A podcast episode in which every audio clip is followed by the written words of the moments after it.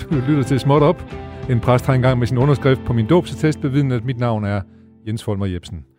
Ja, velkommen til Småt Op, program, der leder efter det store i det små. Program, der ved, at en lille middagslur kan medføre store og vilde drømme. Småt Op er et program, der ved, at Solsortens morgensang er en musikalsk fætter til en herlig bossa Noah. Oh, Ja,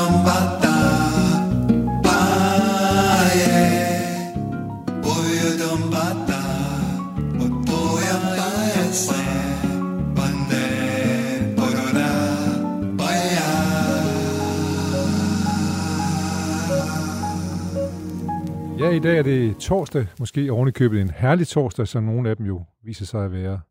Hos Småt Op, der vil vi i hvert fald gøre vores til, at det bliver en torsdag, og vi her mellem 12 og 13 går døren høj og porten hvid. En præmis blandt flere for vores program er jo, at hvis noget er dumt, så skal det som minimum være begavet dumt eller virkelig sjovt dumt. Med de gæster, der besøger os, er oddsene for, at vi får en enestående time, hvor der er plads til både noget klogt og sjovt og særligt absolut til stede. I dag skal vi tale om arbejde eller ej, og også lidt om Bertrand Russell, og det skal vi med Mikkel Thorup, idehistoriker og professor ved Aarhus Universitet. Og dermed har vi jo endnu en højt kvalificeret lærer i vores småt op småpolitiske lille skole, hvor vi der er nået til lektion 5, som handler om arbejde. Vi sender fra vores nødstudie i FU-byen i Aarhus, hvor vi befinder os i et stort lokale, vi normalt deler med kvinder på barsel, der holder fri fra arbejder og mødes her for at gøre gymnastik med deres nyfødte. Men vi udsætter lige arbejdet med at tale om arbejde i et kort øjeblik, for vi skal lige have Breaking Smut.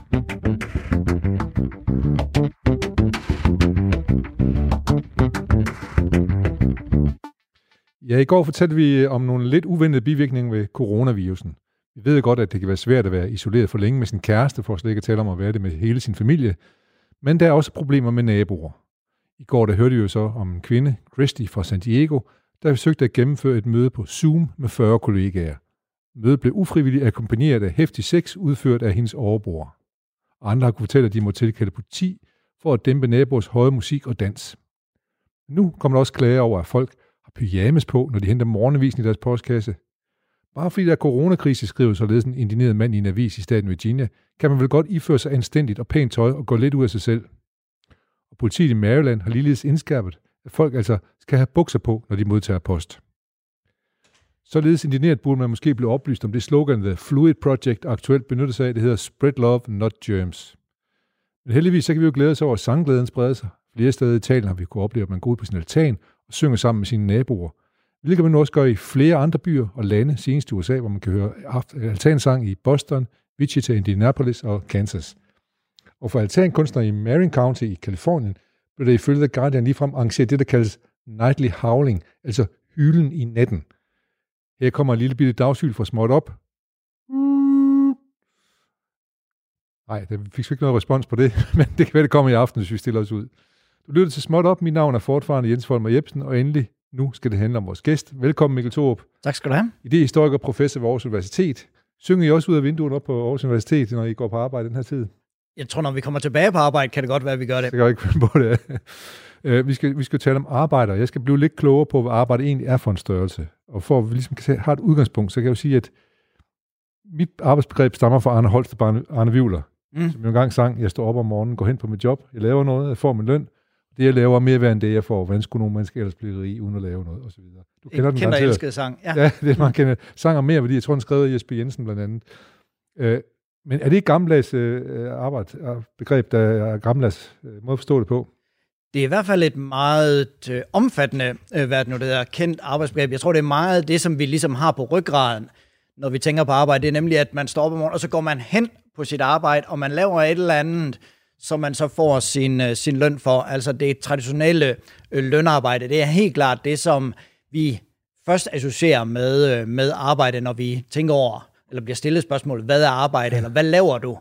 Så svarer man, hvad ens lønarbejde er for noget. Ja. Og hvad, øh, hvis du nu så som øh, idehistoriker skal sige, hvad er arbejde? Hvad vil du så sige, det er?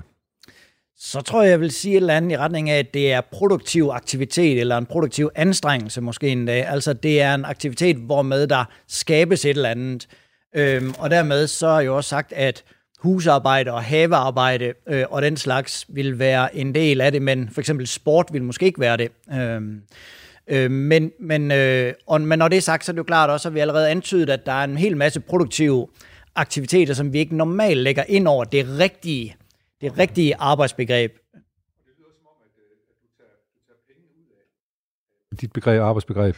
I hvert fald i det, i det brede, hvis jeg skal sige, hvad ligesom arbejde har været sådan, lad os sige, op igennem historien øh, og på tværs af, ligesom, øh, af samfundene, øh, så tror jeg, jeg vil sige, det var en form for produktiv anstrengelse eller produktiv aktivitet, og der er penge ikke nødvendigvis vigtige. Langt de fleste mennesker op igennem historien har knoklet og arbejdet for andet og penge, fordi de var tvunget til det, fordi de var slaver, fordi de var øh, kvinder i en husholdning, fordi de var bønder på en festejord, hvad det nu end kunne være for ja. noget. Øhm, og det er egentlig først for forholdsvis ganske nylig, sådan historisk set, at den primære grund til, at vi går på arbejde, og igen der, går på arbejde, ja. øh, hvad det nu det hedder, er, øh, er for løn. Lønarbejde er en meget sen tildragelse, men i dag er det den primære måde, vi tænker arbejde på. Øh, og så kan vi egentlig godt lige, nu kan vi godt lige lave en lille parentes her, du siger, at vi går på arbejde. Det gør mm. vi jo ikke så meget mere, vel? Nej. Hvad er det, den her coronatid, måske kan læse om det med at gå på arbejde, eller tage hen på arbejde? Jamen altså, den lærer jo øh, en række ting, tror jeg. For mange af os lærer den jo, at meget af det, vi bruger vores tid på arbejde på, egentlig ikke er arbejde. Øhm, og det andet lærer os jo netop, at vi ikke behøver at gå på arbejde for at være på arbejde. Øhm, og at nogle af de rutiner, vi har omkring arbejdet, angår noget andet end arbejde, for eksempel det sociale med vores kolleger, eller, eller hvad det nu kunne være for noget. Men, men øh, hvordan går det med på universitetet med ikke at gå på arbejde? Gå hen på arbejde, men alligevel arbejde? Altså det går sådan frustrerende, men ok, tror jeg, at øh, man kan sige for de fleste af os, at vi er jo så super privilegerede, at vi får vores løn, ja. øh, hvad det nu det hedder, også selvom vi ikke går på arbejde, øh, fordi vi er på arbejde, og vi laver vores ting, og vi kan sådan nogenlunde lave vores ting øh, hjemmefra, så, så vi er jo nok en af de mindst ramte, ramte af, ja. af det her i forhold til at kunne være produktive og gøre vores øh, indsats. Ja. Øh, så, men øh, du siger, det, det er sådan arbejdsbegreb for dig, det er, det, at man er, man, at man er produktiv knokler får et eller andet ud af det. Men man, ja, man, ja, og du kan se allerede der, knokler, ikke? der har vi jo, synes jeg, en god, en god de her ting, ja. som ligesom glider med ind, ikke? nemlig at det, jeg sagde også selv ordet anstrengelse. Anstrengelse, det er det, ja. Hvad det nu det hedder. Øh, vi har sådan en idé om, og det ligger også i arbejdsbrevet, tror jeg, at det skal være fysisk, eller det skal være hårdt, det skal kræve en anstrengelse. Altså jeg har slet ikke talt på, hvor mange gange jeg har siddet til et middagsselskab med en eller anden håndværker, der har vil fortælle mig, hvorfor det, jeg laver, ikke er rigtigt arbejde. Ja. Øh, fordi jeg sidder og læser, og sidder og skriver, øh, hvad det nu det hedder, og det kan jo ikke være arbejde, fordi jeg sidder på en kontorstol og kigger ind i en skærm, øh, hvad det nu jeg sidder og går og tænker over ting, ja. øh, og han går ude i, øh, i øh, op på tag, eller fanden, øh, ja, ved får hård laver, på... får hård hudbrænder, og får dårlig ryg, og alle de her ting, ja, ja. det, det er rigtigt arbejde. Ja. Øhm, så vi laver en hel masse af de her skæld hele tiden. Ja, men, men hvad siger du så til håndværkeren? Tit siger jeg ikke noget, fordi der er, det er ligesom... Siger du bare, altså, du har ret. Ja, ja, du, du sgu nok ret Så i. vigtigt er det heller ikke øh, at overbevise ham om min eksistensberettigelse, øh, hvad det nu det hedder. Øh, og måske er det også skyldes også, at jeg nogle gange selv kommer i tvivl om, du ved, om, om det virkelig kan være rigtigt, at der er nogen, der betaler mig for at lave det, jeg laver. Som du, som du også synes egentlig er lidt interessant og sjovt. Jeg synes, det er lidt sjovt, også fordi det tit giver mig anledning til at tænke lidt over de forestillinger, vi har omkring arbejde, og hvor, hvor dybt de egentlig sidder. Det sidder i mig, der ligesom også har arbejdet lidt med det, og som laver noget helt andet. Der sidder alligevel den her hvad skal vi sige, rest, den her forståelse af, at arbejde er fysisk knokleri på fabrikken eller på, øh, hvad det nu det er, altså, arbejdspladsen ja. et eller andet sted, og, og det, jeg laver, ikke ligner det. Ja. Så derfor så er det nok, har jeg det kun indtil nogen, ja. der opdager, at de faktisk giver mig løn for at lave ingenting. Kan det også have noget at gøre med, hvordan man værdisætter arbejde, for eksempel? Mm. Altså, fordi man synes jo, at hvis man, hvis man knokler og slider sig selv lidt ned, nu brugte jeg ordet knokler mm. igen, så skal man have mange penge for det, modsat til hvis man bare sidder og læser en bog. Altså, er det den ja, det skulle man jo tro, men det går jo faktisk lidt den anden vej jo. Altså, øhm, altså jo, jo, man kan næsten sige, det vi har set her under coronakrisen, som mange har bemærket, er jo, at jo mere nødvendigt dit arbejde det er, og jo mere øh, elsket og skattet det er andre, jo mindre løn får du for det øh, fordi det ryger lidt over i, i, i gruppen af, af omsorgsarbejde, hvor man lidt tænker, det gør folk, fordi at de er sådan særlig empatiske, eller venskabelige, eller søde og rare mennesker, så de får for, egentlig for en Nightingale-agtig, kan man sige. Ja, ja, ja, de får ligesom nok, øh, de behøver ikke for meget i løn, fordi at de får så meget ud af at være sammen med mennesker og gøre noget for mennesker. Hvorimod folk, der laver øh, andre ting, konsulentarbejde eller bankarbejde, eller hvad det nu kan være, ja. så vi tænker, åh, oh, hvem i verden gider det? Ja. Det må vi hellere lønne rigtig meget for, ellers så laver de ikke deres tilsyneladende uundværlige arbejde. Ja. øhm, så det er jo klart, at jeg, det er jo der, altså du peger på noget, tror jeg, virkelig, virkelig væsentligt, øh, og et meget forunderligt sted i hele det her arbejdskompleks, øh, som handler om, hvordan vi værdsætter øh, øh, arbejde, og, og det man siger, både værdsætte arbejde i sådan en moralsk forstand, hvad synes vi for en arbejde er vigtigt og væsentligt, og hvordan værdisætter Sætter. vi noget arbejde i økonomisk stand, altså hvordan aflønner vi det. Ja. Og der er, må man bare sige, der er ikke nogen nær forbindelse mellem de to. To, nej. Er der også noget med, er der også en eller anden, øh, stadigvæk sådan en lille kristen rest i, altså vi skal, øh, eller protestantisk rest i, vi skal knokle for, at det er rigtigt? Det tror jeg helt klart, der er. Ja. Altså, vi har jo det her begreb, som har floreret og hjemsøgt den, den offentlige debat omkring den hårdt arbejdende dansker. Ja. Hvor det ligesom er på en eller anden mystisk måde at blive kvalificerende at være hårdt arbejdende. Altså, så man knokler og knokler og kommer fuldstændig smadret hjem fra arbejde. Det er ligesom en kvalifikation øh, i sig selv, hvilket jo er helt bizart, fordi det står ikke mål med noget som helst menneskes sådan idé om den ideelle øh, tilværelse. Øh, så jeg, jeg tror, man kan arbejde lidt med, man kan tænke lidt over, at grund til, at vi har de her forestillinger, om at sige, for at begrunde, at vi gør noget, vi egentlig ikke har lyst til. At vi arbejder meget mere, meget hårdere og meget længere, end vi overhovedet har lyst til, at vi på nogen som helst måde egentlig kan, hvis vi rationelt begrunde. Men så har vi det her ideal om det hårde arbejde, at det adler og Ja. knokle. Ja, adler, det er hvad godt ord, jo, det ja. øhm, så man er, ligesom er den belønning, vi får for at gøre det, vi faktisk ikke har lyst til. Og så er det sjovt nok, fordi for eksempel i sportens verden, som, øh, der, der accepterer vi jo, at der er nogle hjælperytter, som knokler helt vildt løs, for at stjernen bare lige kan komme ind og komme til sidst og, og, og tage flødeskummet, uden at arbejde særlig meget for det. Ja, lige præcis. Der er det hele vandbærer, øh, som jo også ligger rigtig meget i vores, vores arbejdsliv, hvor vi har jo nogen, der er, om ikke stjerner i sådan berømthedsforstand, men som jo er stjerner i hvert fald i lønmæssig Ja. øh, forstand, øh, hvad det nu hedder. Og hvis arbejde er afhængig af en hel masse andre omkring dem, øh, hvad det nu hedder, som får en betydeligt ringere løn og betydeligt mindre opmærksomhed. Man kunne tænke forskel mellem lad os sige, sygeplejersker og overlæger på et sygehus, for eksempel, Ja. øh, uden og i øvrigt at sige noget om, hvad de forskellige øh, parter der laver, så har du jo en hel masse sygeplejersker, som man sige, oppebærer øh, store dele af det arbejde, som, øh, som overlægen øh, laver, øh, Ja. Øh, ja. eller hvad man skal sige. Ja, ja. Så man kan sige, han kan, eller han eller hun som overlæge kan jo komme og lige lave en finish på noget, som andre har, har lavet hele grundlaget for, kan man sige. Ja, nu skal jeg passe på, for min søster er læge, så jeg skal passe på med at... Og, og, Jamen, skal ikke nu ned på det det hedder, læger, for de har jo øh, en viden, som vi øh, helst ikke vil være foruden jo. Ja, ja, og det er jo det, og de gør jo noget, og det er jo også det, det gør en stjerne jo også på et Netop. cykelhold for eksempel. Øh, men det er jo klart, det er jo selvfølgelig altid interessant at se på den fordeling, der er i både i arbejde og belønning og opmærksomhed.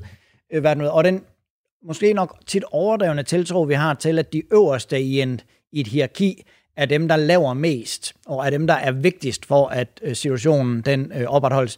Jeg tror, noget af det, som mange har opdaget her i under coronaen, det er, at ledere er ikke så vigtige, som vi har forestillet os, Nej. eller i hvert fald som, som hele ledelsesfilosofien har gået og øh, fortalt os, at langt de fleste mennesker er faktisk ret harmonisk selvledende, eller Ja. måske endda endnu bedre selvledende, når de ikke har en leder til at fortælle dem, hvad de skal lave. Ja, det tror jeg måske, du har ret i, øh, men øh, det kan godt være, at lederne nu, under coronakrisen, måske på et tidspunkt, inden alt for længe holder op, så kan det godt være, at de kommer og fortæller os det modsatte jo. Altså, det, det er nok ingen tvivl om, at de får behov for at genfortælle, øh, hvorfor Ja. de er uundværlige, Ja. og hvilket de jo også i mange henseender øh, er for at få en organisation til at køre. Men det er jo helt klart, det har jo rystet mange af vores idéer om, hvad der er behov for, for at få et arbejdsmarked og et arbejdsliv til at, øh, til at fungere. Ja. Ja. Og det bliver jo spændende at se fremadrettet, hvad det er, vi kommer til at lære øh, af det her, Bestemt. øh, og hvordan de, der kommer nogle nye konfliktlinjer øh, i, øh, i arbejds- og ledelsesforholdet. Det, det gør det formodentlig, men det, må, det, det kan vi få at snakke lidt mere om. Jeg, jeg synes også lige, at jeg skylder at sige, at vi på et tidspunkt her for et par gange siden, der havde vi en, øh, en øh, cykel, øh, rejsebureau, der solgte cykelrejser. Mm. Øh, og de fik også udlændinge til Danmark, men det de mest gjorde, der var også at få danskere til udlandet. Og det så det vigtige, det var egentlig bare at få dem i en bus eller et fly ned et sted, fordi danskerne, de kunne selv finde ud af, at de kom ned, de er jo selvledende faktisk. Mm. Ja. Så vi har faktisk blevet uddannet rigtig godt igennem vores skoleliv og alt muligt andet til at tage vare om os selv, på os selv, kan man sige. Det var bare lige for at kommentere lidt på din, mm. din ledelses, øh, øh, hvad hedder det, der vakuum, der måske ikke er kommet, fordi lederne ikke er der. Jamen, altså man kan jo sige, at- ledelsesopgaven er lykkedes i, i vid udstrækning i den forstand netop, at vi, vi gør det selv. Altså man kan jo ja. nogle gange undre mig lidt over, hvorfor jeg overhovedet jeg står op om morgenen og, og du ved, går ud af sengen og går hen til mit skrivebord og begynder at lave noget, når der ikke er nogen, der overvåger mig. Der er ingen, der kigger, om jeg laver noget som helst, men jeg Ja. gør det alligevel. Ja. Og sådan har det langt de fleste mennesker har jo sådan, at, at, øh, at vi faktisk arbejder af andre grunde end tvang og overvågning. Ja. Og selv når vi ikke bliver tvunget og ikke bliver overvåget, så går vi på arbejde øh, alligevel. Øh, og det synes jeg at på en eller anden måde er en, det bør vi funde os lidt mere over, ja. øh, hvordan det overhovedet lykkes. Øh, en af dem, som er forundret sig en lille smule over det, øh, og som ligger i forlængelse af, meget små forlængelse det, du, du taler om der, det er øh, din kollega Johannes Andersen fra Aalborg Universitet, samfundsforsker, som er ved at skrive arbejde i oplæg på en bog, der hedder, og til sådan noget lignende, hvad går du så for tiden til at gå med?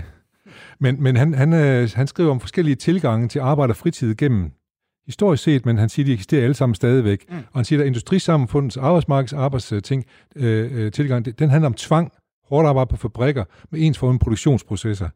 Så kommer vi ind i, øh, måske småt ind i 80'erne lidt længere op, så taler man om det individualiserede arbejdsmarked, hvor der er mulighed for personlig udvikling, og hvor man også tager sit arbejde med ind i fritiden. Mm. Og så siger nu kommer det fleksible, globale arbejdsmarked, som er projekter med mulighed for at tjene penge, tidsbegrænset ansættelsesforhold, med usikkerhed og arbejdsfri perioder, hvor man så derfor bruger sin fritid til nogle andre ting, nemlig bare at virke og samvirke. Mm. Er det ikke noget, du kan genkende til? Der er sådan nogle stolper ned igennem arbejdsbegreberne. Jo, i hvert fald de to første, synes jeg, står meget klart og fuldstændig rigtigt øh, set. Øhm, det andet øh, glæder mig til at se udfoldet, ja. øh, både i, i, øh, i Johannes' bog og, øh, og i virkeligheden. Virkeligheden, praksis. øh, øh, jeg tror da ikke, der er nogen som helst tvivl om, at vi aktuelt ser nogle ret voldsomme sådan, øh, forskydninger og forandringer i øh, arbejdsforholdet på grund af globalisering, teknologiske udviklinger, at vi er de mest uddannede generationer nogensinde i verdenshistorien. Øh, der er en hel masse ting og sager, som ligesom fordrer øh, et, øh, et nyt arbejdsmarked, øh, og det er jo klart, det, det kommer ikke bare automatisk, det kommer også som en del af en masse konfliktuelle øh, forhold, og en masse forskydninger, og nu corona, og finanskrise, øh, og sådan nogle ting og sager. Ja. Øh, men det er jo helt klart, at, at det er enormt vigtigt at forholde sig til arbejde. Måske en af de vigtigste ting overhovedet at for, forholde sig til. Derfor jeg tror at man kunne sige, at det her arbejdsforhold, som de tre arbejdsforhold, han skitserer jo, også er måder at være til i verden på. Ja. Fordi vi bruger så utrolig lang tid på at være på arbejde, på at forberede os på arbejde i skolen, på at være på arbejde, på at holde fri, hvilket jo er at sige, at det er en form for suspendering af vores egentlige tilværelse i en periode, indtil vi kommer på arbejde igen. igen ja. hvad nu det her. Og så bliver vi pensioneret igen en, en tilværelse i relation til vores arbejdsliv. Øhm, samtidig med også at det, man skal være opmærksom på, det er, at det at gå på arbejde også gør noget ved ens selvforhold, ved ens identitet. Det er ikke bare netop, som du startede ud med at synge, at man går hen på arbejde, og man laver noget. Nej, man går hen på arbejde, og så begynder man også at bearbejde sig selv. Man ja. får en identitet, man får nogle kolleger, sociale relationer, nogle værdier, nogle måder at være i tillid, tilværelse på, nogle måder at se fremad på, nogle måder at se tilbage på, som gør, at arbejdsforholdet ikke er noget yderligt, men er noget ekstremt intimt og identitetsbærende, og derfor så er det enormt vigtigt at tænke over, hvad det er for et arbejdsmarked, vi har, fordi det er i vid udstrækning med til at definere, hvad for en form for mennesker vi, vi har, og hvad for ja. mennesker vi er. Ja. Men der ligger også nogle politiske beslutninger bag ved det, hvad, hvad, man, hvad man skaber rum for, kan man sige. Helt klart. Ja, ja og der er også nogle andre ting, jeg er på, nemlig at, at Øhm, der er jo mange mennesker, der har andre arbejdsforhold, eller forskellige arbejdsforhold, end det, i dem, du skitserede der. Altså, det er jo ikke sådan, at tvangsarbejdet i alle mulige større eller mindre udformninger er forsvundet. Øh, slet ikke, hvis vi begynder at kigge på det globale, fleksible nej, arbejdsmarked. Nej, så er det ikke. Så har vi øh, nominelt flere slaver, deciderede slaver, øh, i dag end nogensinde før. Vi har tonsvis af folk, der arbejder i slavelignende forhold, enten på landet, eller i fabrikkerne, eller i hjemmene. Øh, øh, vi har en hel masse hvad skal vi sige, tvangsmæssige og overvågningsmæssige strukturer stadigvæk på plads, samtidig med, at vi har en hel masse ting, særligt i vores del af verden, hvor vi får en stadig mere fleksibiliseret, projektorienteret, kreativ, performativ, øh, whatever man nu ja. vil vælge at kalde det, øh, øh, arbejdsmarked, som, øh, som lever om som siger, side og side med hinanden, og måske endda også afhængig af hinanden. Jeg skal lige sige, at du lytter til Småt Op. Mit navn er Jens Folmer Jebsen, og jeg har besøg af Mikkel Thorup, idéhistoriker og professor fra Aarhus Universitet, og vi taler arbejde. Øh, jeg skal så lige sige, at øh, når Johannes Andersen taler om det der fleksible globale arbejdsmarked, mm. så peger han på øh, dem, som er i gang med at blive uddannet, eller måske dem, der lige er blevet uddannet, nogen som øh, Emil her fra vores Småt der lige er blevet færdig, øh, eller også sammenligner han også med 68'ere, mm. som også på en eller anden måde er blevet frisat, for der er ikke arbejde til dem, mm. i hvert fald mm. kun i kortere perioder. Mm. Og så derfor er man nødt til øh, at finde på noget at lave mellem de arbejdsperioder. Mm. Og der siger han, der har man en naturlig trang til at vil virke. Mm øh, og samvirke. Og det blev der frihed til at gøre. Altså jeg tror også, det er enormt vigtigt at være opmærksom på, at der er jo det her paradoks, at der er ikke nogen, der ønsker at arbejde mere, men vi alligevel går glade på arbejde. Så hvordan i verden hænger det sammen? Ja. Øh, og der tror jeg, man netop, der tror jeg, det her med at virke og samvirke er enormt vigtigt at fat på, nemlig at det, som folk godt kan lide ved at gå på arbejde, er ikke det at gå på arbejde, men det er det at være produktivt aktiv. Ja. Øh, vi har så bare skabt nogle samfund, hvor man primært gør det øh, på sin arbejdsplads øh, og som lønarbejde. Øh, en form for kvalificering, deformering, disciplinering af vores virketrang, øh, hvad det nu hedder, som ligesom bliver kanaliseret ind i det der former, men det, som man lige kan se, det er, når folk ikke har mulighed for det, så er det ikke sådan, at de bare falder sammen i sofaen, øh, hvad det nu hedder, og ligger der. Det er selvfølgelig nogen, nogen, der gør, men langt de fleste mennesker finder produktiv beskæftigelse. Ja. Øhm, at det så måske ikke er lønproduktiv beskæftigelse, det er så, hvad det er, men det er alt muligt. Øhm, øh, og det er jo en, synes jeg, et voldsomt vidnesbyrd om, hvor et fantastisk kreativt, spændende, øh, hvad det aktivt menneske vi egentlig er, ja. øh, og hvor en, hvor en lille del af vores, hvad skal vi sige, produktive og kreative trang, der egentlig bliver tilfredsstillet i, øhm, i de fleste menneskers lønarbejde. Men vi, vi, vi kan godt lige til at konstatere nu, at dan, danskere er forholdsvis selvledende, mm. godt kan klare sig selv og ikke mm. behøver nødvendigvis, og at man faktisk har rigtig meget stor lyst til at arbejde, skråstrej virke, Ja. Og ikke at dogen og bare ligger sig ned og forsøger at, at, at lave mindst muligt. Ja, og jeg tror, man, jeg tror bare, man skal være opmærksom på, at det er ikke fordi, det ligger i vores folkesjæl, eller sådan i vores DNA, eller helt tilbage fra vikingerne, eller andet, som man nogle gange kan høre nogen øh, påstå, men det er, for, det er en vid udstrækning, fordi at vi har en sikker og harmonisk retsstat, vi kan stole på staten, ja. vi har en velfærdsstat, som gør, at at konsekvenserne af at prøve noget af og ikke lykkes, ikke er katastrofale. Man dør ikke af sult, Nej. hvad det nu det hedder. Man går ikke fra hus og hjem, hvis man bliver syg. Øh, det giver simpelthen en ro, øh, hvad det nu det hedder, og en sikkerhed, som er uforlignelig i verdenshistorien øh, i vores samfund, og samfundet ligner vores, som gør, at man kan tillade sig at være selvledende. Man kan tillade sig at stole på ja. hinanden, hvad det nu, og ledere, det tror jeg også er enormt vigtigt, de kan i vid udstrækning stole på deres medarbejdere. Derfor behøver vi ikke de store overvågningsapparater, ja. som man ser, og sikkerhedsapparater, man ser i andre øh, mindre velfærdsstatsorienterede ja, ja. regimer. Jeg synes måske også, du, øh, du glemmer måske at, at lige at puste den, ikke glorie, men den stol, du selv sidder på, netop mm. uddannelse. Mm. Fordi ja. det er jo også et stort uh, aktiv i forhold til, at man kan have et samfund, der, der, der er selvledende og uh, har lyst til at skabe. Helt klart, der er ingen som helst tvivl om, at, uh, at den enormt højt uddannede arbejdsstyrke eller befolkning, uh, vi har, er en, og den måde, hvorpå vi i vores del af verden har uh, indrettet og tænker vores uddannelsessystem, netop som ledelse til demokratisk sindet, øh, hvad det nu det hedder, øh, aktivt mm. skabende borgere, er en ekstrem gevinst, ikke bare for vores arbejdsliv, men mere generelt, og lige præcis i det forhold, at vi lærer, at vi kan stole på hinanden, vi lærer, at vi kan argumentere med hinanden, øh, vi lærer, hvordan vi kan relatere til hinanden, vi lærer, hvordan vi kan sige fra, ja. øhm, og det er ekstremt vigtigt i forhold til at hindre forskellige former for overgreb eller øh, overvågningsstruktur, eller hvad det nu øh, kan være for noget.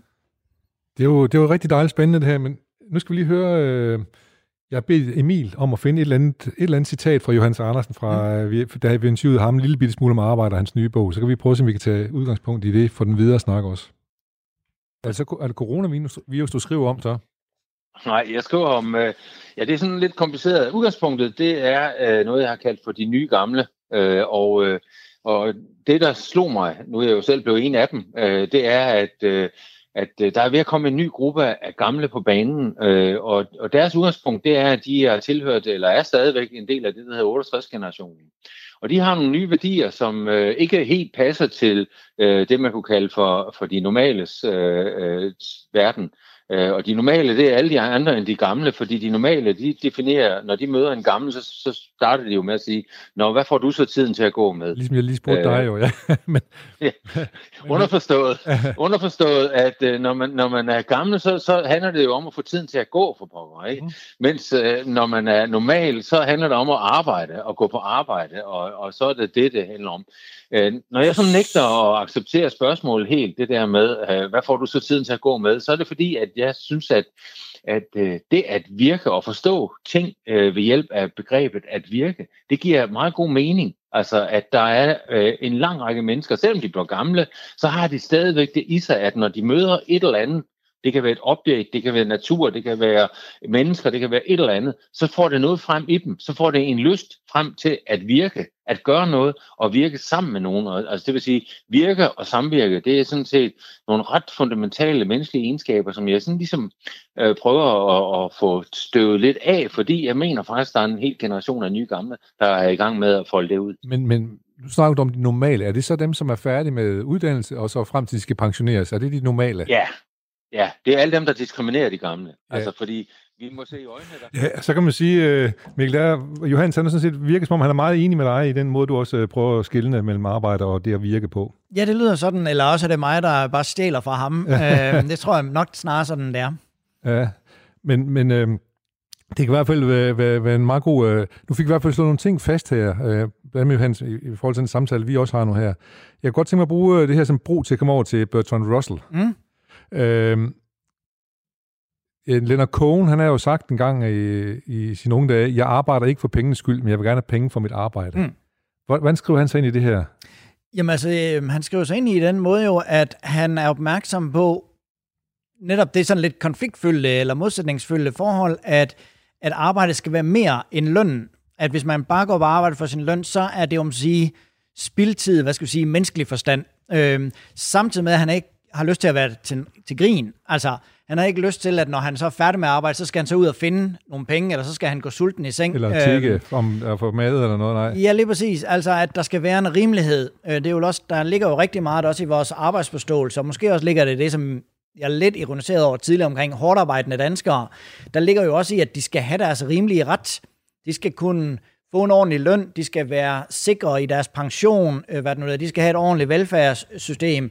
Øh, fordi de har bidraget til det. Så der ligger også en idé om, at, at der skal være en, et forhold mellem, lad os sige, anstrengelse og kompensation. Øhm, ja. Men som ikke, og det er jo der den første del af sættet, som også er, er vigtigt, jo ligger i, at, at arbejdet må ikke blive det hele liv. Man må ikke blive bare sit arbejde. Øhm, at ens tilværelse rummer mere, og ens person, og ens personlighed rummer mere end ind, øh, og det ligger også lidt i der, øh, den måde, øh, Johannes prøver at undgå at svare på spørgsmålet, ikke? det er, at vi vil ikke reduceres til, Nej. hvad det er, vi laver, eller hvad det er for et arbejde, øh, vi har. Vi synes ikke, at det udtømmer, hvad for en form for person vi er. Vi er mere, vi er mere end vores arbejde. Jamen, du ved, ja. man kan jo bare tænke, hvis man møder en person, der kun er sit arbejde, jeg ved ikke, hvorfor jeg kom lige til at tænke på en revisor, øh, hvad det er, men, øh, men det kan være alle mulige andre, det kan være hvem som helst, folk, der ikke kan snakke om andet end deres arbejde, ja.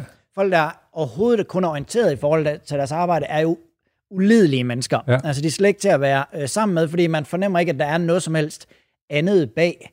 Øhm, og man håber jo bare, at de går tilbage på deres arbejde og lader mig forstyrre en yderligere. Øhm. og bare passe det, de er gode til. Ja, lige det, de er gode til, ja. ja. Men, men øh, nu jeg jeg lidt med Bertrand Russell, jo, ja. som er en, øh, en filosof, øh, som døde, var døde han i 70 eller sådan noget, som elgammel, mm. gammel mand, 71 ja. måske. Der er lige blevet genudgivet en bog, som du har forholdt dig til, at skrive en rigtig fin artikel omkring arbejde. Bogen hedder Hyldes til ledegang. Ja. Jeg tror måske, den stammer helt tilbage fra 30'erne eller ja, sådan noget. Ja, jo, det er rigtigt. Hvorfor er den bog interessant nu?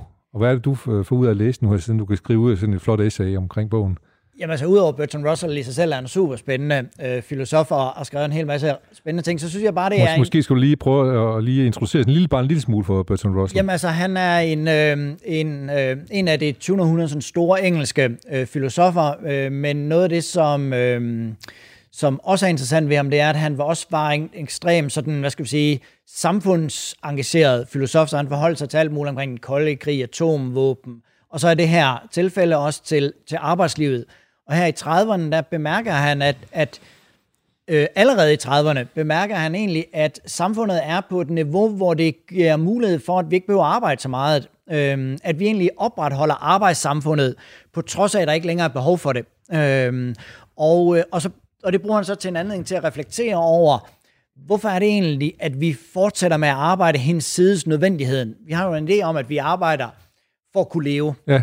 Øhm, og det, som han bemærker, det er, at de forudsætninger, de er for længst overopfyldt øh, allerede der i start 30'erne, øh, men vi fortsætter med at knokle. Og noget af det, som han så gør opmærksom på, det er, at vi har simpelthen mistet et begreb om fri tid. Ikke fritid, forstået som modsætning til arbejdstid, Nej. men den frie tid. Ja. Øh, og det er derfor, han kalder det ledigang, og det betyder jo ikke, at vi bare skal grund og lave ingenting, men er lige præcis den her, det her virke og samvirke, øh, du snakkede om tidligere. Ja. Vi skal simpelthen genlære, hvad det vil sige at holde fri, øh, og ikke holde fri som netop som i ligge på sofaen, men det ikke må man selvfølgelig også gerne gøre, ja. men have et, et aktivt virkende forhold, der ikke relaterer sig til vores arbejdsliv. Øh. Og det var han frem allerede i Midt i 30'erne nærmest. Midt i 30'erne. Ham og en række andre bemærkede, øh, øh, den store engelske økonom Keynes øh, bemærkede det så nogenlunde på, på samme tidspunkt, at de, egentlig, de økonomiske forudsætninger og til stede. Var, var allerede til stede for, at vi kunne gå fra et arbejdssamfund til et fritidssamfund. men at vores mentale univers var det, der blokerede det. Øh, og det tror jeg bare, der er grund til, at, at de tog den op igen. Øh, Atlas, der har udgivet den, grund til, at jeg synes, altså, det var sjovt at skrive om det, det var, vi er præcis det samme sted. Godt. Det eneste, der holder os tilbage til sydenladende, det er vores mentale univers. Øh, Så har jeg to spørgsmål til dig her. Mm. Hvad, var det, hvor, hvad var det, gik galt i 37? Var det en verdenskrig, der kom på tværs? det i hvert fald, det gjorde jo i hvert fald, at, øh, at, øh, at spørgsmålet om at skabe de økonomiske forudsætninger for et godt samfund og udbygge velfærdsstaten og håndtere alle de mennesker, der kom tilbage fra øh, krigen, jo øh, meget selvfølgeligt hvad skal vi sige, øh, skubbet til, øh, hvad det nu det hedder, øh, til opmærksomheden, og, og gjorde, at ideen om vækst øh, blev stærkere end spørgsmålet om fordeling. Øh, øh, så det er helt klart, og men jeg tror, for mig, der tror jeg egentlig, det som, som står tilbage, er egentlig mere, hvad skal jeg sige, styrken i at opdage, at det er vores, igen som jeg sagde, vores mentale univers, det er vores, vores forståelse af arbejdssamfundet som det selvfølgelige, som det Ja, moralsk ja. rigtige, øh, hvad det nu, og vores sådan lidt tynde øh, idé om, hvad fritid er, øh, hvad det nu hedder, og vores idé om, at det, er, at folk ikke går på arbejde som sådan en, en patologi, som en fejltagelse, som noget, man skal overvinde, eller noget, man skal være skamfuld overfor, Det, det, som gør det enormt svært. Det lyder næsten som om, at du opfordrer til, at vi får et, øh, et fritidsministerium. En minister for fritid. Altså, jeg synes, det var super dejligt. Altså, var det ikke øh, øh, Glistrup, der engang ville have et eller andet ministerium for afvikling af offentlige anlæggende, eller hvad det hedder? Jeg synes, Jo. det kunne være super fint, hvis man kunne få et ministerium for afvikling af arbejdet, hvor vi stille og roligt, hvad det nu det hedder, øh, centralt, og hver eneste dag havde nogle folk, der stillede sig det spørgsmål, er der egentlig behov for den her funktion? Ja. Hvad det nu det er? er der behov for det her? Øh, hvad det nu det er? Kan vi afvikle det her? Kan vi give de her mennesker fri?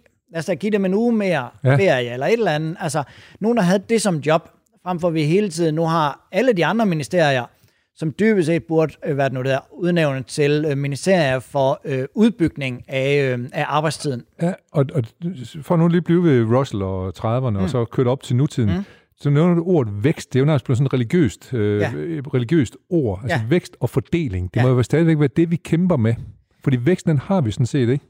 Men det er fordelingen, der er problematikken, eller hvad? Ja, altså der, jeg synes også, en af grundene til, at det er spændende at- genopdage om sige, Russells tekst, er jo lige præcis, at vi har en, en spændende diskussion omkring vækst, nulvækst, øh, øh, stagnation, whatever. Der er en hel masse diskussioner om grøn vækst. Der er en hel masse diskussioner om, om hvorvidt vækstparadigmet stadigvæk skal være omdrejningspunktet. Ja. Øh, hvad nu og en hel masse folk, øh, som begynder at diskutere, at, øh, at øh, der er andre veje til velstand end en fortsat vækst. At måske endda, og det er jo det, som klima- og miljøspørgsmålet jo meget tydeligt øh, rejser for os, det er, at der muligvis er en modsætning mellem stadig vækst og stadig velstand. Øh, at vi nu skal begynde at tænke velstand uden for det her vækstparadigme.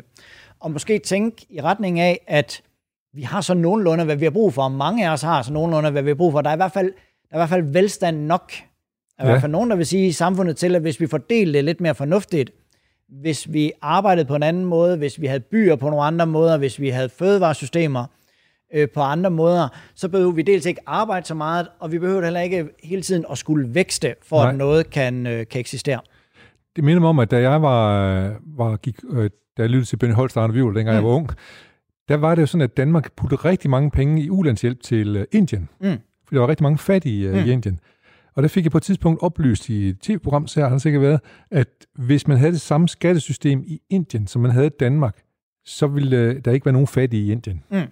Så det er vel fordelingspolitikken, hvis man kigger i hvert fald globalt, mm. som er interessant. Og også i Danmark jo, for, sin, for den sags skyld, hvor, der, hvor, hvor, hvor man siger, uligheden blev større og større, ikke? Jo, jo men altså det er jo helt klart, at, at vi kommer ikke, i den her diskussion omkring arbejde, kommer man ikke uden om uligheds- og fordelingsspørgsmålet. Øhm, dels fordi, at vi har nogen, der arbejder meget, og nogen, der ikke arbejder så meget, eller arbejder slet ikke. Ja. Vi har nogen, der har mere end rigeligt, og nogen, der har meget, meget lidt. Øhm, og, og, øhm, og det er klart, selvfølgelig, at man kan, man kan tvangsmæssigt fordele det, så alle har øhm, øh, lige lidt, øh, hvad det nu det hedder. Øhm, eller man kan begynde at tænke i, øh, hvad det nu det hedder, lige præcis, hvor meget har man brug for. Ja. Øh, hvad nu, eller man kan tænke i, at, at, at fordelingen ikke kun handler om, om penge, men det handler også om tid.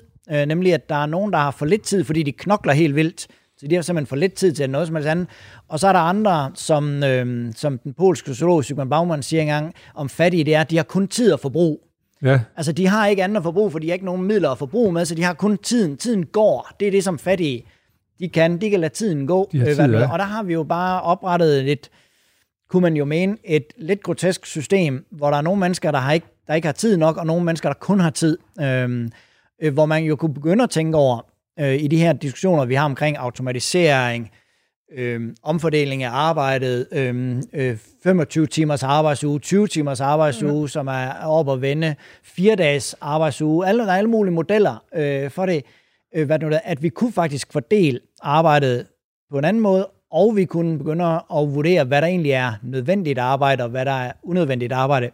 Og dermed jo, og det er det, der er måske er pointen, både hos Russell og i den diskussion, vi har haft i dag, det er, at det betyder ikke bare, så arbejder man lidt mindre, eller så arbejder man lidt anderledes. Nej, det betyder faktisk noget helt grundlæggende for, hvad der er for form for ja. samfund, vi har, hvad for en form for sociale relationer, vi har, hvad for en form for miljø, vi har. Øhm, altså, det går hele vejen rundt arbejdsforhold, om man siger, omstrukturere ja. øhm, sådan det fulde omfang af det sociale.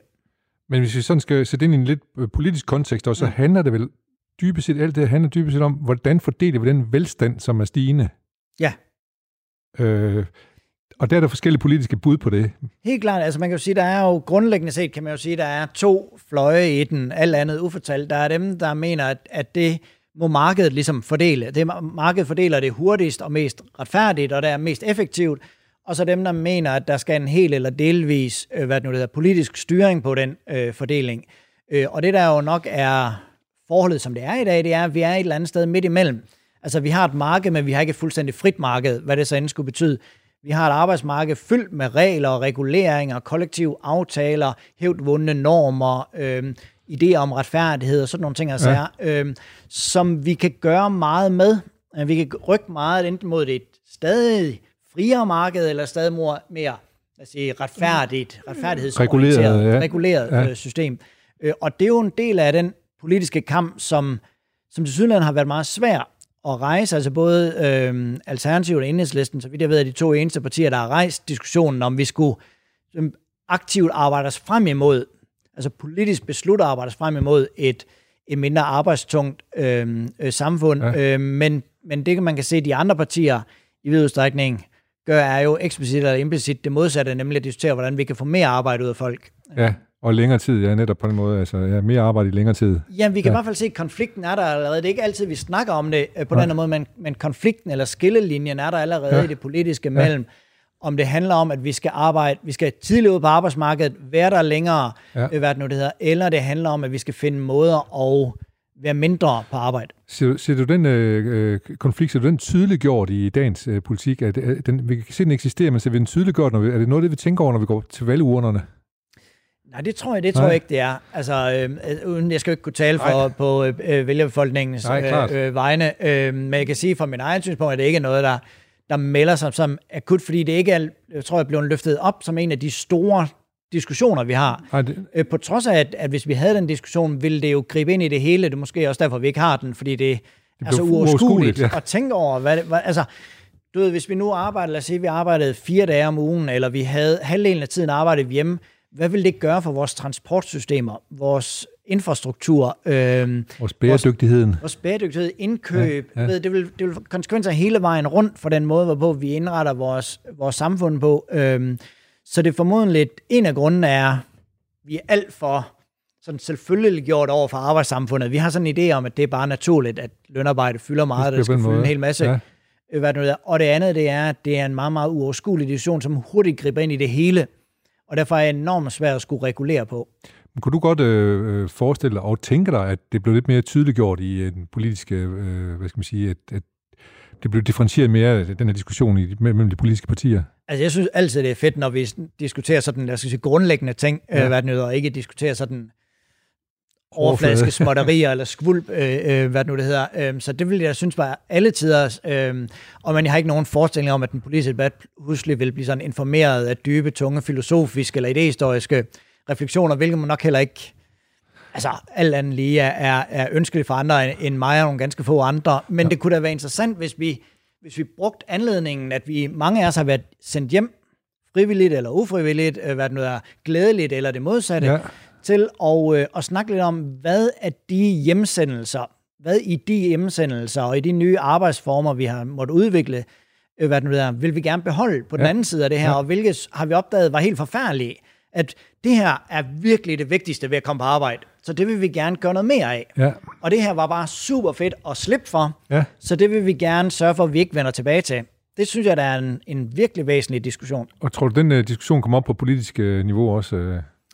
Altså man kan jo lidt frygte, at, at uh, i udløbet af det her, vi alle sammen er så forhippet på at komme tilbage til normalen og komme tilbage til arbejdet, at vi, uh, og vi simpelthen ikke har kræfter til at, øh, til at tage en stor diskussion, fordi det eneste, vi kommer til at snakke om, øh, hvad nu, når vi kommer tilbage, det er, Nå, hvad lavede du så, hvad hyggede du, og, og vi opdager alle sammen, at der er ingen af os, der har lært et nyt sprog, eller har lavet haiku-digt, eller et eller andet, Nej. som vi snakkede om den første uge, øh, man skulle, og ingen af os har fået det der surdej til at fungere, og sådan noget. Øh, så vi alle sammen vender tilbage til arbejde, og tænker, ah, ja. okay, det her, det kender vi. Vi ved, hvad man skal gøre, øh, hvad nu, og nu er vi ikke længere under pres for at skulle udvikle os i vores fritid, men skal bare møde op på arbejde. Så så vi ligesom, om at sige, meget dramatisk bare vender tilbage. Vender tilbage til, til normalen i gode øjne, kan man sige, ja. eller i hvert fald, ja.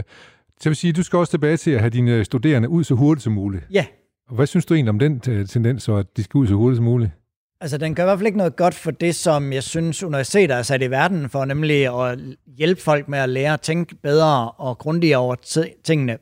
Øh, og man kan jo også mærke, synes jeg, øh, uden at dramatisere det alt for meget, synes jeg godt, man kan mærke på, at det sætter sig i vores studerende. Altså øhm, usikkerheden, øh, kravet om at skulle være hurtigt færdig, kravet om hele tiden at skulle tænke, det jeg står i lige nu, skal jeg kun gøre det i det omfang, det hjælper mig til det ude i fremtiden.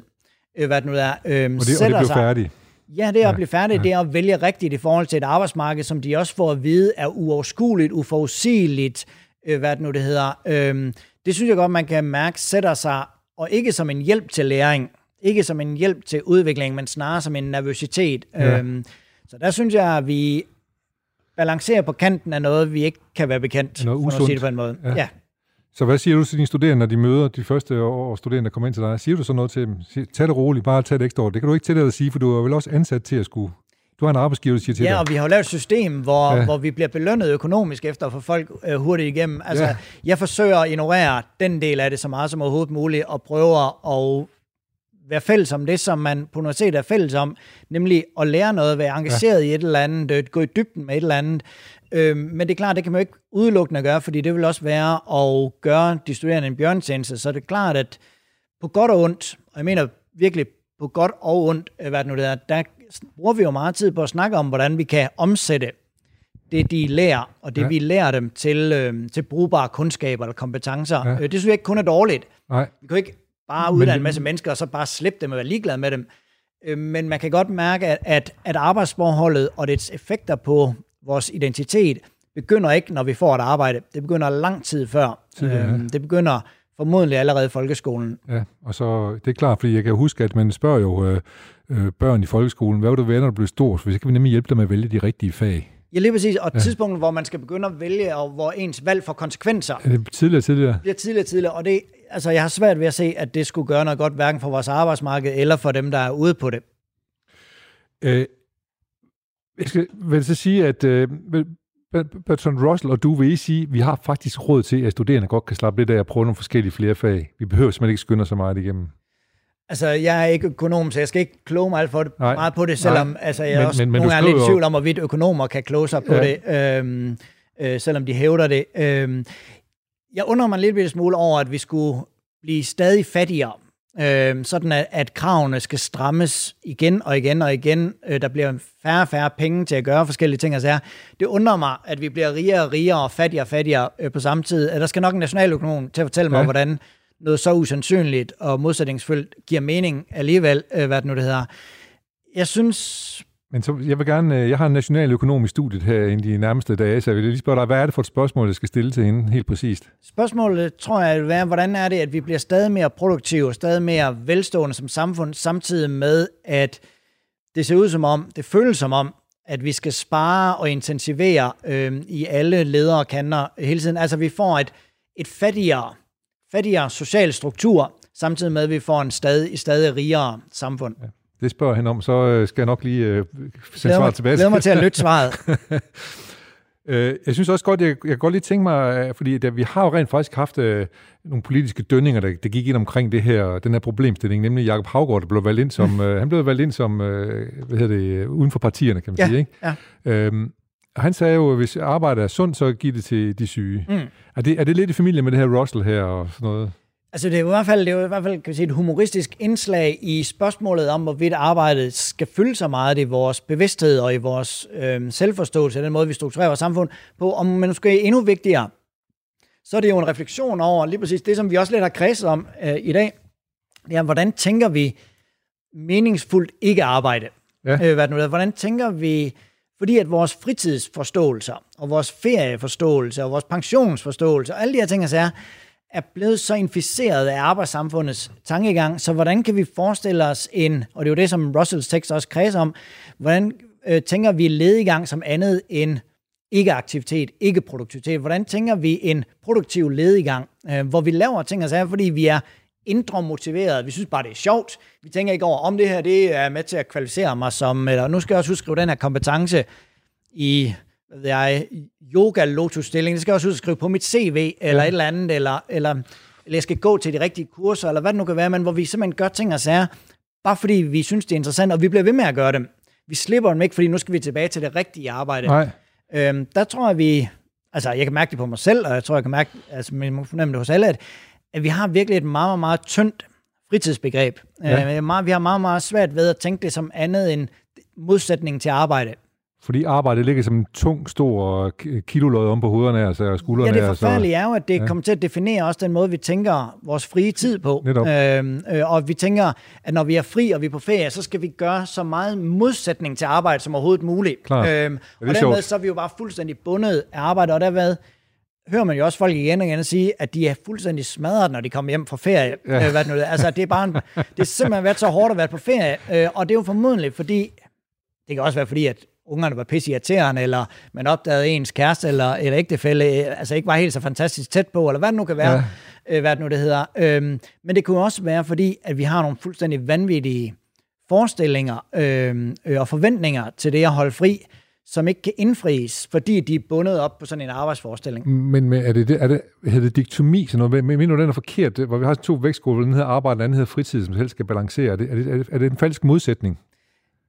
I hvert fald, øh, den er jo falsk i den forstand, at hvis vi tror, de er to ligeværdige øh, øh, poler i vores liv, altså, ja. som, som betyder lige meget, øh, der tror jeg, det er helt falsk. Jeg tror måske, det jeg kan høre mig selv argumentere for, det er, at vi har haft en, hvor, hvor den ene pol, nemlig arbejdet, har dikteret og formet og bestemt den måde, vi tænker fritiden på. Og det er måske, sammen med Russell, prøver at argumentere lidt for, det er, at vi vender forholdet om, så det er meget mere, hvad skal jeg sige, frihed friheden og fritiden, så nu skal jeg sige på den måde, ja. er, er første prioritet. prioritet ja. Og den må så bestemme, hvordan arbejdet skal se ud. Både hvor meget vi går på arbejde, men også hvordan vi går på arbejde. Ja. Hvad er det for en form for relation, vi vil have på arbejde? Ja. Hvad er det for en form for relation mellem ledere og medarbejdere? Hvad for noget arbejde vil vi udføre? Hvordan vil vi udføre det? Hvor vil vi udføre det? Kunne man jo sagtens forestille sig, ikke skal dikteres først og fremmest i så, arbejdssammenhæng, men et andet sted fra. Så altså stille flere og flere begavede spørgsmål til, hvad, hvad skal vi egentlig med arbejde, og hvad vil vi med det? Det tror jeg vil hjælpe ja. på mange ting, ja. Jeg skal lige høre det sidste, du har nogle gange nævnt unødigt arbejde. Hvad, ja. Kan du lige give nogle eksempler på unødigt arbejde? Hvad er unødigt arbejde? Altså, jeg har altså, lyst til at sige, at det er konsulenter, men det er selvfølgelig totalt unfair over for alle de, Jamen, de konsulenter, som sikkert i hvert fald. udfører om, ja. øh, fornuftigt arbejde. Altså, ja. jeg vil bare sige, at jeg har nogle gange været på nogle kurser, og jeg godt kunne have undværet. Ja. Men øh, det slipper du for for fremtiden, tænker jeg, for nu er, nu er du blevet bevidst om, at du skal træffe nogle ordentlige valg og sige nej tak til jeg det der. prøve. Tusind tak skal vi sige til her til, vor, til, øh, til Mikkel Thorup, øh, idehistoriker og professor ved Aarhus Universitet, og vi fik øh, afsnit 5 i vores lille småpolitiske lille skole her på Småt Op. I dag handler det rigtig meget om arbejde og de spørgsmål, vi kan stille i forbindelse med arbejde, og ikke mindst til vores fri tid. Så er vi nået dertil, hvor vi øh, skal slutte vores lille program, og øh, nu nævnte du ordet haiku-digt det, mm. vi skulle lave, mens vi var corona, så jeg fandt lige den her haiku-bog frem Perfekt. fra øven, så jeg synes lige, vi kan tage en enkelt haiku-digt, vi kan læse, mens øh, vi øh, er akkompagneret af vores lille udgangssang. Det var en festlig udgangssang, du valgte til os der, Emil, synes jeg. Du skal passe... Ja, ja, det var bedre. Den passer i hvert fald bedre med haiku, kan man sige. Månen har gemt sig himmel og hav, for mørket af en frø. På vej over havet, togenettet med af, Aftensolen. Den gamle kilde. En fisk springer efter myg. Vandens mørke lyd. Fuglenes få. Vandenes fjerne. Cikadernes stemmer alene.